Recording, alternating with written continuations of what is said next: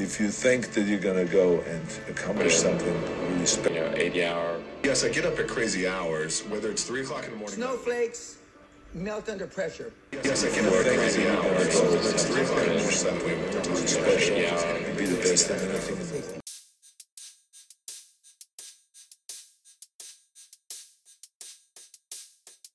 Sometimes what seems like motivation can be detrimental.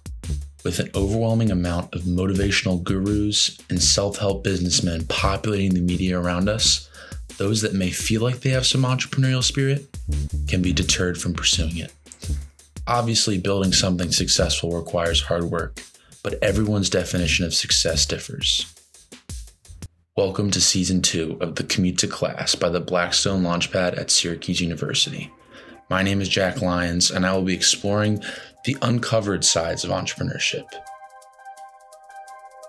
Failing, burning out, loss of motivation, entrepreneurship, with the goal to make an idea of starting a business not some scary beast, but rather something fun and passion fueled. This week I sit down with Jack Adler and Sam Holland, founders of Out2Win Sports, a service partnering collegiate athletes and brands through an effortless and personalized process. We discussed the new NIL agreements and how that impacts student athletes. We also discuss how to find the right co-founder and how to make sponsorships more personalized.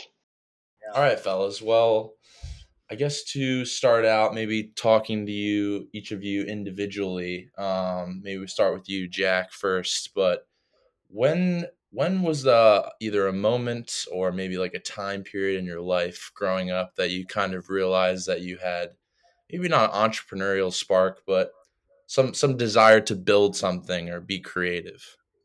So, I mean, funny enough, I never really would have thought of myself as someone that would be an entrepreneur until I I mean, I guess like the pandemic really brought out my entrepreneurial spirit. Um, I still can't say entrepreneur well. It still doesn't flow off the tongue well, but um during the pandemic, I thought I came up with the idea for the $3 challenge and I kind of just had a realization that my whole college experience, which had only been uh, a year up to that point, I've sort of had like the feeling that I was gonna enjoy college. I was gonna go through these four years, and then I was gonna try and make a career for myself. I was gonna go become a real person, and I feel like a lot of people go through college with that same mindset. But what I realized during the pandemic was I'm about to turn 20 years old, and why not start now? And I st- sort of just started thinking like, what can I do to start now and like use like leverage these four years of freedom in college to like actually do something. And like that's kind of where the idea of entrepreneurship really started for me. And I started thinking of ways that I could actually like do something now. And that's where three dollar challenge came up, which was really the first time that I ever took an idea that I had and turned it into reality. And being able to take that idea and see it become a reality and see people using it, see it all around the nation, it kind of just became addicting.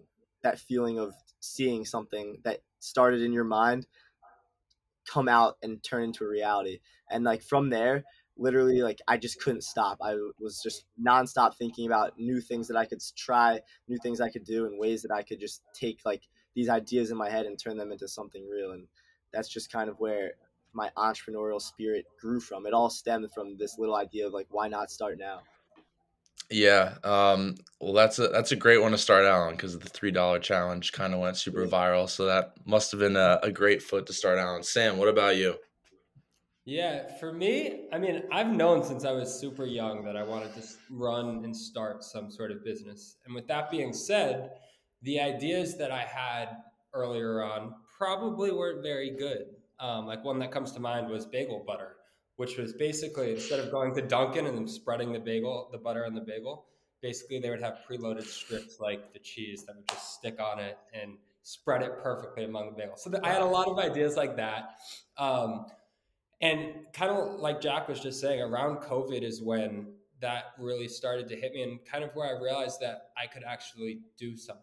And I think what helped me a lot and kind of getting me to the point where I am now is I didn't have much experience in that field right? So I think Jack, like linking up with Jack, who has experience through the three dollar challenge, and then kind of working through the launch pad, those two combined have kind of helped me to learn a lot through this entire experience and kind of understand how this all works, how you have to balance people with the business, all of these underlying components that kind of come along with it. And I think the last like it's been three months, which is so crazy to me. These last three months have been like the biggest learning experience of my life thus far. Awesome. And maybe talk about maybe how you guys met and how Out2Win Sports became a thing because I'm always interested in co-founders. I don't know how the ideation process went for you guys. I don't know if like Jack came up with it and then Sam came on board or vice versa. But how do you guys like start out? Like, did you start out having the same vision? Did you have conflicting visions? Like, how did that, what was that process like? It's so funny because Jack, I don't think Jack and I might have talked like once our first two years here. And I, I just, it brings me back to this one time at a little bar in mm-hmm. Armory Square where we were literally probably the first time we ever talked. And we had a 15 minute conversation about how at some point during college we were going to start something and do something together. And that was kind of the extent of that conversation. Flash forward to this summer, I, I got hired at SSBC, Syracuse Sports Business Conference, and Verse Gaming both which Jack was working for. He actually hired me for one of them. I don't know which one it was, but really both, really both of them. Yeah. So, anyways, we connected through there. Um, I obviously I run Barstool Cuse, so we hmm. it started out with SSBC. We were trying to get on guests for the show for the digital series they were running. Jack and I realized, wait, we could do something completely different from this and kind of make it our own. So we tinkered with it for months. We pivoted here and there, time and time again. Um, but that's kind of where it all started. And then, so this is going on late June, early July, and then July 1st, the NCAA changes their stance on NIL. And suddenly that whole industry starts to boom. So Jack and I are sitting there working on this thing, looking at each other, saying, "Why aren't we bringing sponsors in? Why aren't we getting money?" And that's where this kind of all started to um, develop. But it, I, I think it's funny, just going back to the fact that like we literally had never talked before, met once and we're like, yeah. we're gonna do this. Wait, so when so when you first met, you already started talking about starting a company together? Well, no, we both knew that we had stuff going on, that we we both had that business minded spirit, and like we both had been keeping track of each other and what we each like well we, we were both mm. up to, and I think it we had a conversation about like business and about like startups and entrepreneurship and it kind of just like naturally flowed to the point where we were like fuck like we should we should work together. Like this is like yeah. we felt synergy, and from there, like we like didn't even really stay in touch. Like kind of like like let, left off on that note, and then came back for like SSBC. I had to like I was hiring. I, am the chief of staff for SSBC, and I was th- trying to think of like people that I thought would be a good fit for the role. And Sam was one of the first people that came to mind. Is just after that conversation we had, and then naturally from hiring bringing him in for SSBC, like that idea is really where it all stemmed from. Because we started by mm-hmm. thinking, what if we brought on college athletes and started a podcast with them and just brought them on and asked them about their experience in NIL? And then I was working for an agency over the summer and uh, for so he, it's like the same thing that we're doing except with professional athletes with NBA NFL guys and my boss was basically saying like they want to get into NIL but they just don't really have like the bandwidth to do so they don't have the resources and connections and so it made me realize like we're gonna bring these guys on to ask them about NIL, but they don't even have they're not even doing anything. They don't have anyone helping them. So like what if that is where we came in and we actually hands on help them through like a process of connecting them with sponsors, helping them build their brand. And that's mm-hmm. like like Sam said, like every single day pretty much to this point is gonna pivot.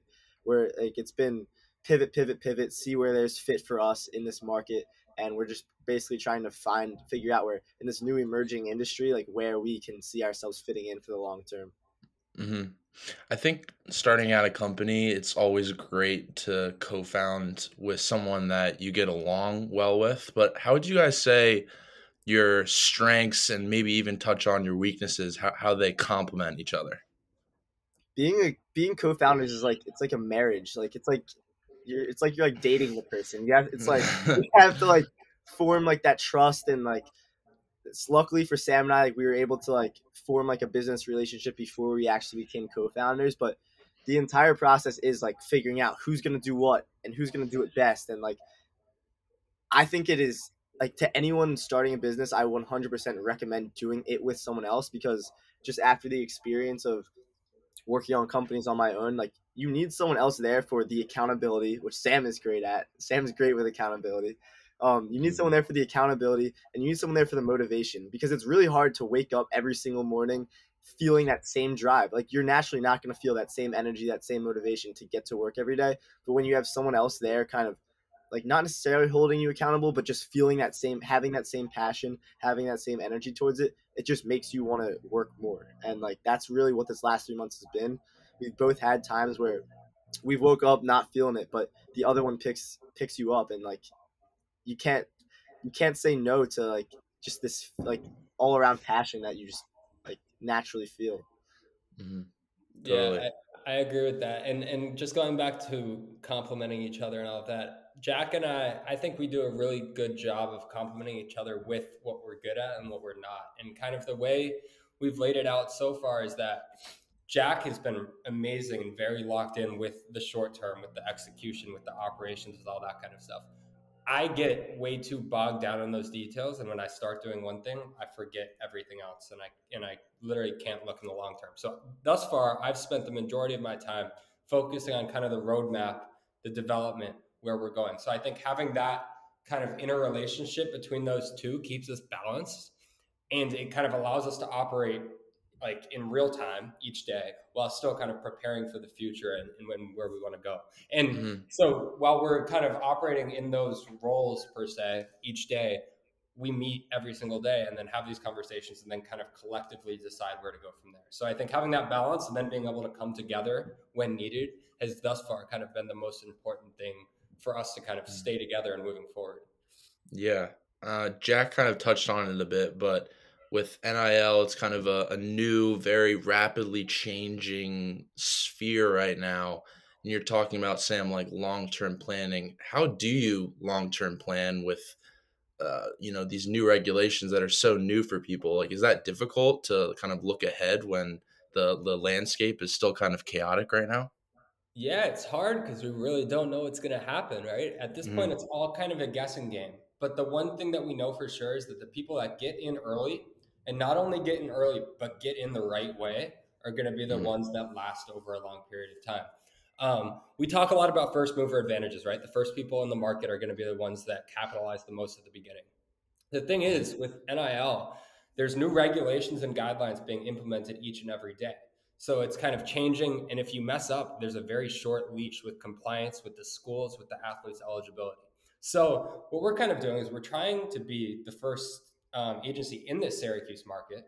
But at the same time, we want to do it the right way. So we're making sure we cover all of our tracks with compliance here at Syracuse while kind of catering to the athletes and making sure that there's kind of a seamless partnership between us, the athlete, and compliance and the sponsor. So there's all of these different avenues to navigate. And I think when you're looking long term, it's hard to see where this is going to go because right now, a lot of, I mean, with sponsors, you're kind of seeing one of two things. You're seeing people that really want to get in right now and then a lot of people that are mm. like i kind of want to see how the market unfolds. So right now there's deals getting done. I'm going to use I, I, talked about this in one of our pitches but spencer rattler the quarterback for oklahoma right? Big like number one quarterback coming into the year had an absolutely horrendous start got benched. He had a couple million dollars i think in endorsement deals and everyone was freaking out because these brands had invested a lot of money in him and he wasn't performing on the field. The thing is because of that, the amount of publicity that was then coming out of those deals, kind of covering it, being like, I don't know what the brands were, but saying, this brand put money in him, now he's not performing. The amount of articles and PR coming out of that was so good for the brand that even hmm. investing in a player that's not performing kind of helped the brand out. Because when you look at it, a player's performance on the field has really no influence on a product or service of the brand. They, that, that guy can go out and tear his ACL on the field doesn't do anything to the product, right? There's no real connection between the two except for the promotion. So I think kind of figuring out how this whole scene's going to work, how sponsors are going to navigate it, and then what athletes are going to want to be receptive to the most, whether it's long term deals, whether it's deals that kind of fit their brand. Navigating all of that is kind of what we're figuring out and hoping to do in the right way. So when we when we get to that point where we can really get everything moving as fast as possible, we're able able to cover all of those bases. Mm-hmm. And throwing to you, Jack, as more of the the short term guy, I saw you guys were doing a shoot with Josh Black, a Syracuse player. How I'm just curious, what is your what is your pitch now as like a uh, you know a newly founded company? What what are you saying to these athletes to convince them to be to be a part of Out2Win? Athletes have started off. So the name, image, and likeness laws were passed in July first on July first, and a lot of these athletes have had like the idea at first that money was just going to be handed into their like handed to them.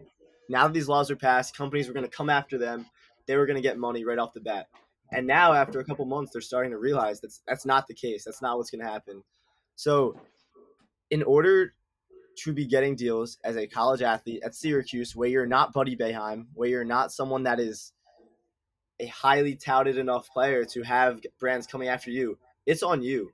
You need to be the one going out there and actually doing the outreach yourself.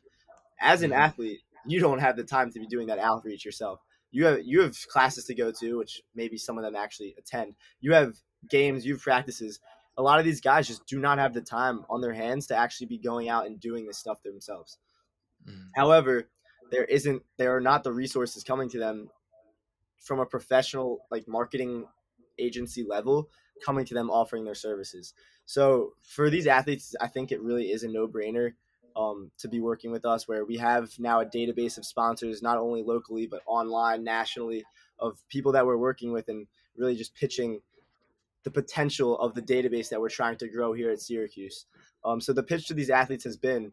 Um, we're going to be here to help you through the process of taking advantage of your NIL through deal facilitation, through brand building, through storytelling. And we're going to be there holding your hand through the process and helping you take advantage of this era that is not only like unprecedented. These guys have no idea what's going on because it's so new.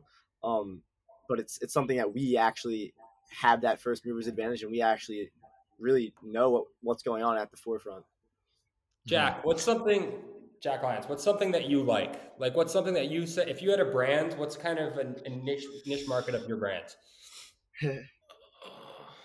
if I had a brand, what are you asking? Like who I would target? No. Okay. So I'll, I'll, give you an example. This is how we okay. sell it to athletes, right? Say okay. this is what we did for Josh. Say you're you love working out. That's your thing. Basically, okay. what we're doing is we're giving you convenience. We're going to bring you a deal from a local gym. We're going to give you money because they're paying you, right? So basically, we're coming to you in hand with $100, $200, whatever that is. You're going into the gym, you're working out, you're talking to the guys, you're building relationships. At the same time, in Josh Black's case, we filmed a video for him that now he can post on his Instagram. You see with a lot of these social media promotions, it's guys posting, literally posting a picture saying like hashtag ad, this is my favorite kind of cereal, or whatever. Comes off as a complete promotion, right? What we're trying to do is we're trying to match these athletes with sponsors that kind of personalize it based on the brand, right? So these guys can then actually use that sponsorship as part of their own content, right? So Josh is like a huge workout junkie.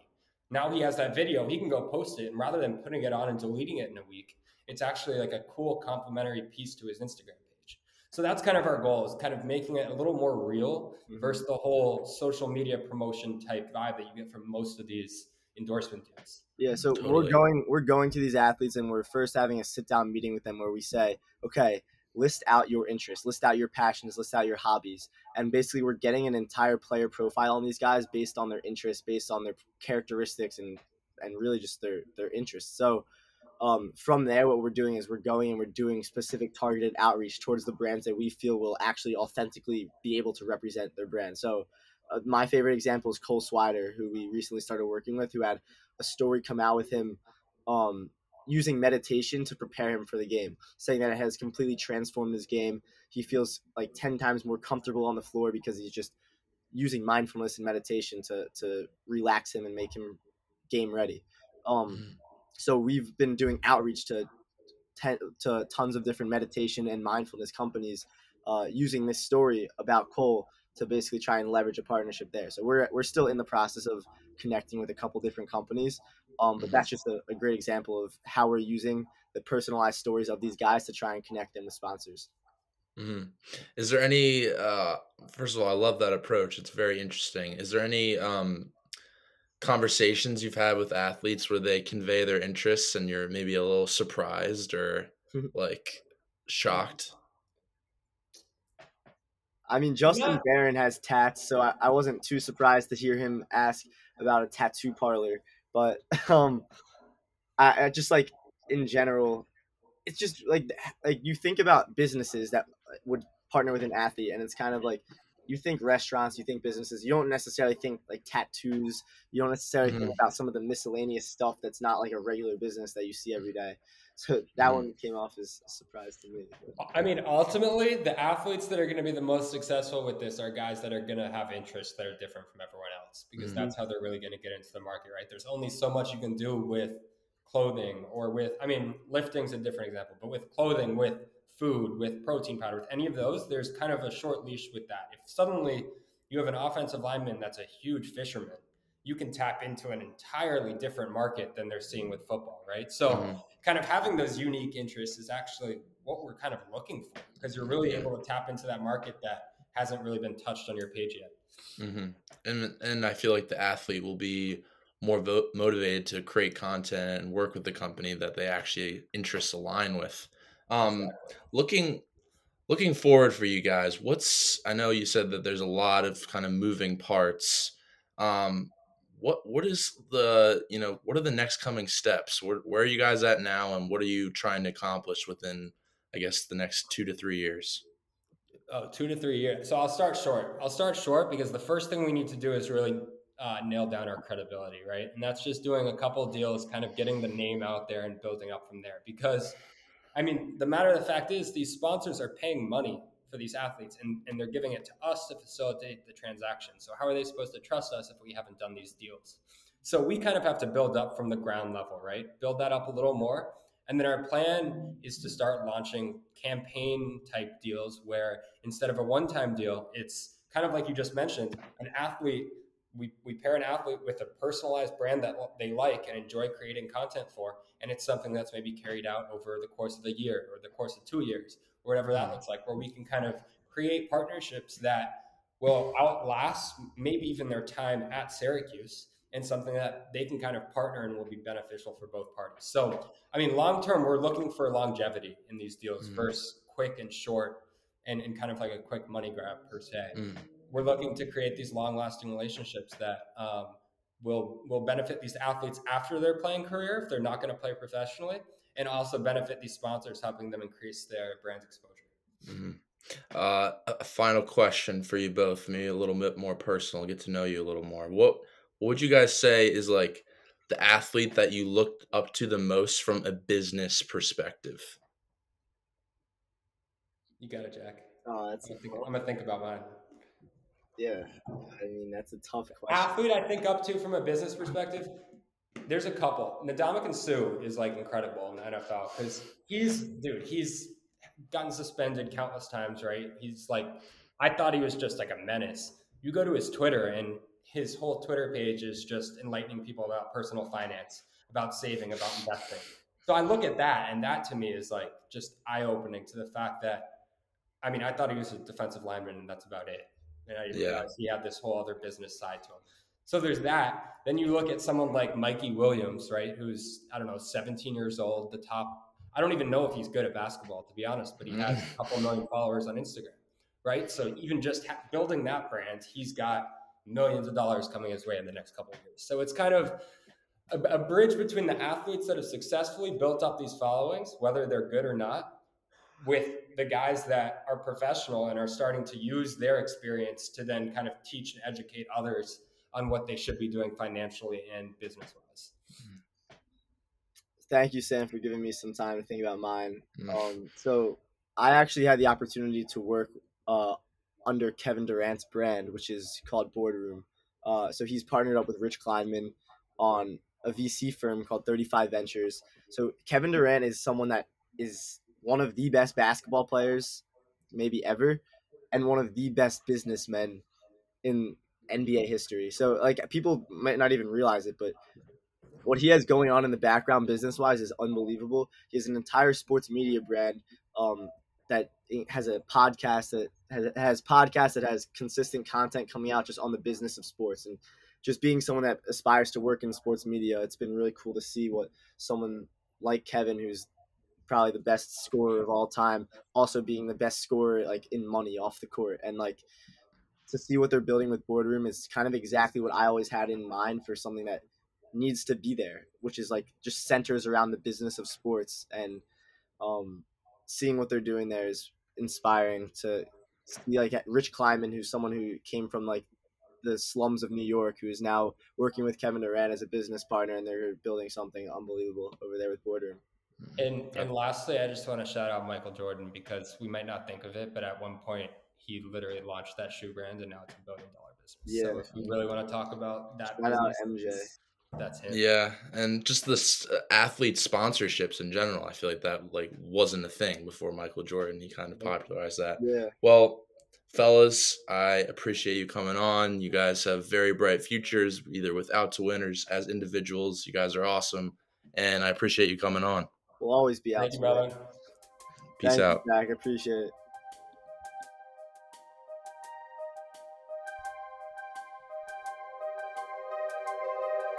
This podcast was produced by me, Jack Lyons. Music was created by Connor Johnson. Cover art was created by Jackson Sephorin. The Commute to Class podcast is brought to you by the Blackstone Launchpad at Syracuse University Libraries.